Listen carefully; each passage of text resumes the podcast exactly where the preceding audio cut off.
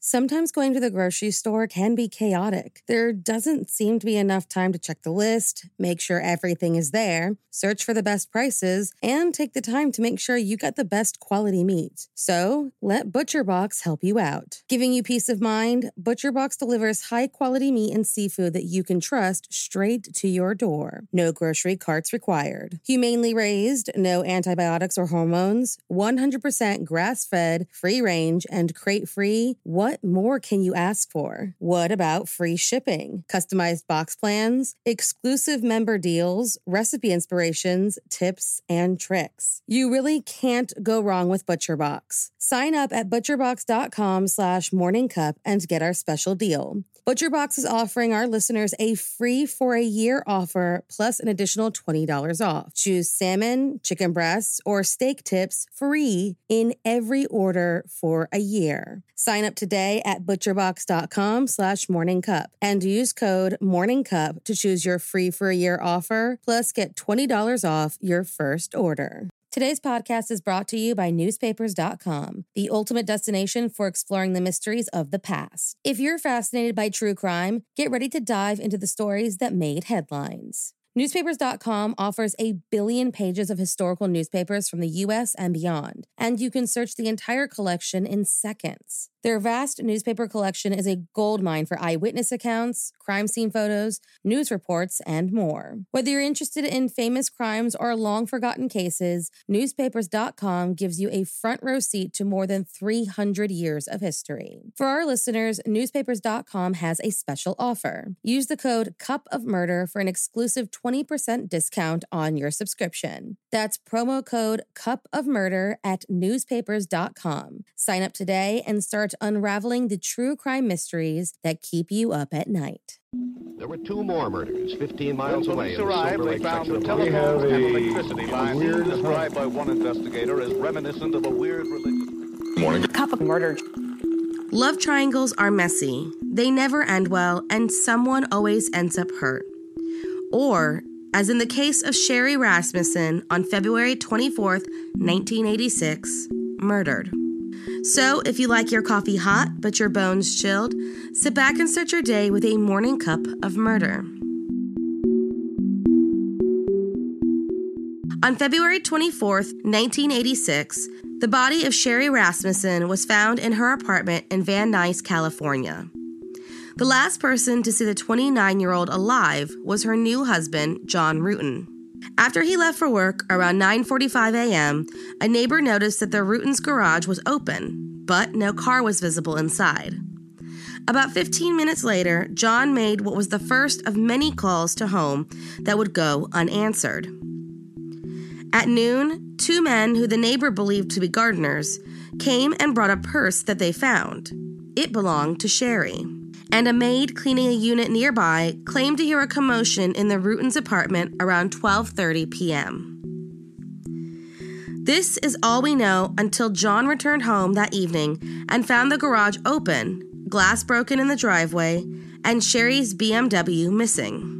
He rushed inside to find his wife dead on the living room floor with three gunshot wounds on her body.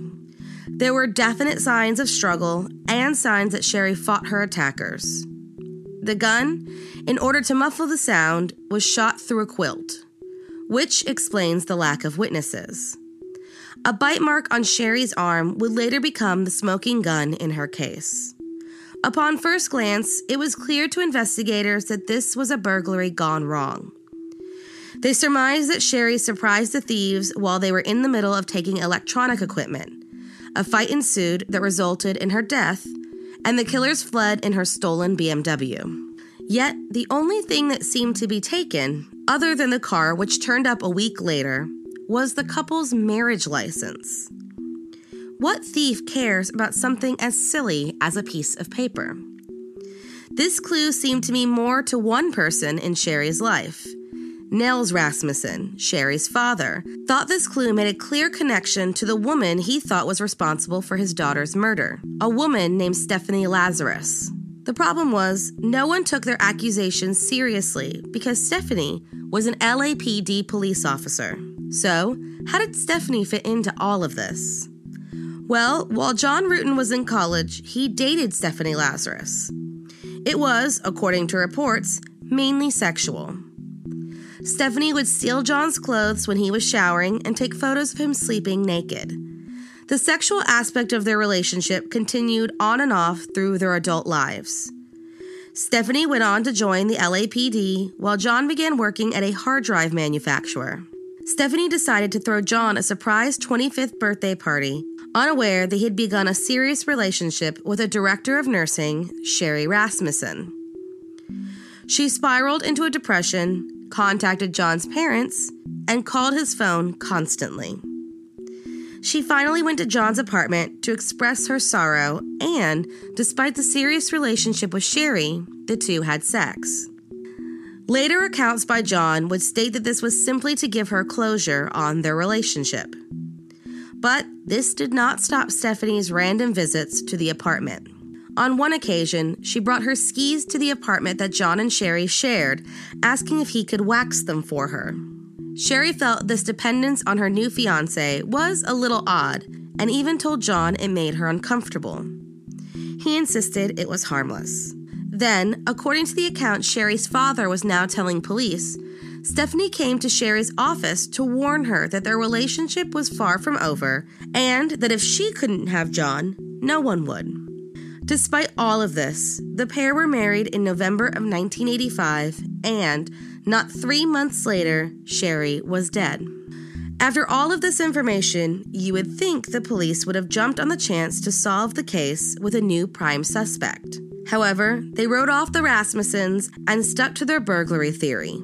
Years would pass. Years of phone calls, of pleading to look into their daughter's death more thoroughly, all to no avail. These calls went unanswered, and on some occasions, the family was even hung up on or told they watched too much TV. And John must have agreed with police because, briefly in 1989, he and Stephanie rekindled their relationship. Though he did call investigators before just to be absolutely sure there was no evidence linking Stephanie to his wife's death. In 1993, Nels Rasmussen went as far as to offer to pay for the DNA testing on evidence now that the technology was available. He was told that there must be a suspect in order to proceed with the testing. In the meantime, Stephanie excelled at her job. She started her own PI firm, earned medals, worked with DARE and Internal Affairs, became a detective, and worked as an instructor with the police academy. She married a fellow officer, and the two adopted a daughter. John also remarried and seemed to move on with his new life. Nels Rasmussen did not. He continued to inquire with investigators. He knew there was DNA to test and he wanted it done. And from time to time, a new investigator would pick up the now cold case. However, it was discovered that the evidence that contained DNA was missing. It had been checked out by another detective in 1993. The only thing left was the swab from the bite mark that had been pushed to the back of the freezer and found on accident. There were no matches in CODIS, but it was determined that the saliva in the bite came from a female. The investigator found a report that mentioned a third party female that harassed the victim prior to her death. When inquiring as to what that meant, a detective responded, Oh, you mean the LAPD detective. Everyone seemed to know Stephanie made a good suspect, but no one was doing anything about it. That was until 2009 when two investigators in Van Nuys decided to review the case. This time, from the angle that it wasn't a burglary.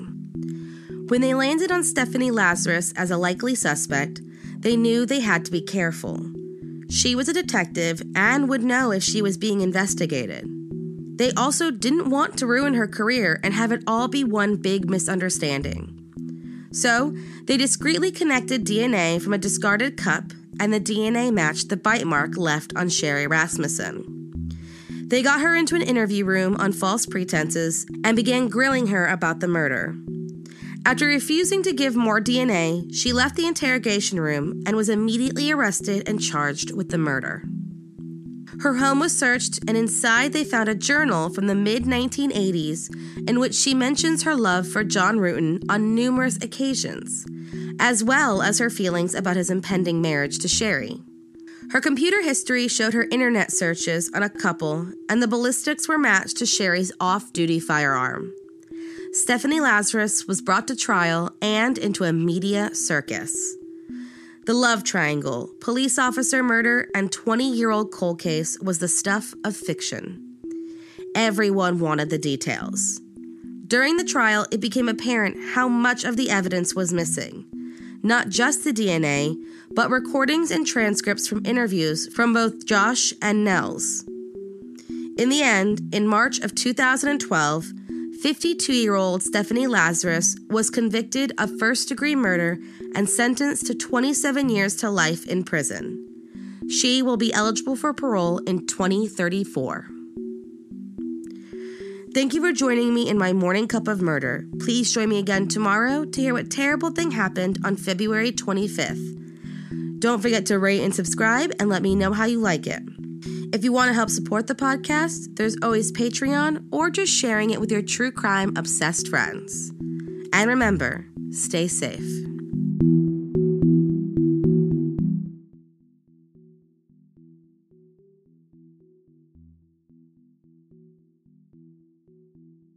Thank you for listening to Morning Cup of Murder. This is a daily podcast that tells you what happened on this day in true crime history. In short, easy to listen to episodes that you can finish on your commute or while you enjoy your morning coffee. So make sure you check back every morning. My name is Korina. I am the creator and host. You can find Morning Cup of Murder on Twitter, Instagram, and Facebook. I have also set up a Patreon where you can donate a small monthly contribution to the podcast. All those links are in the episode description. Thank you again and have a wonderful day.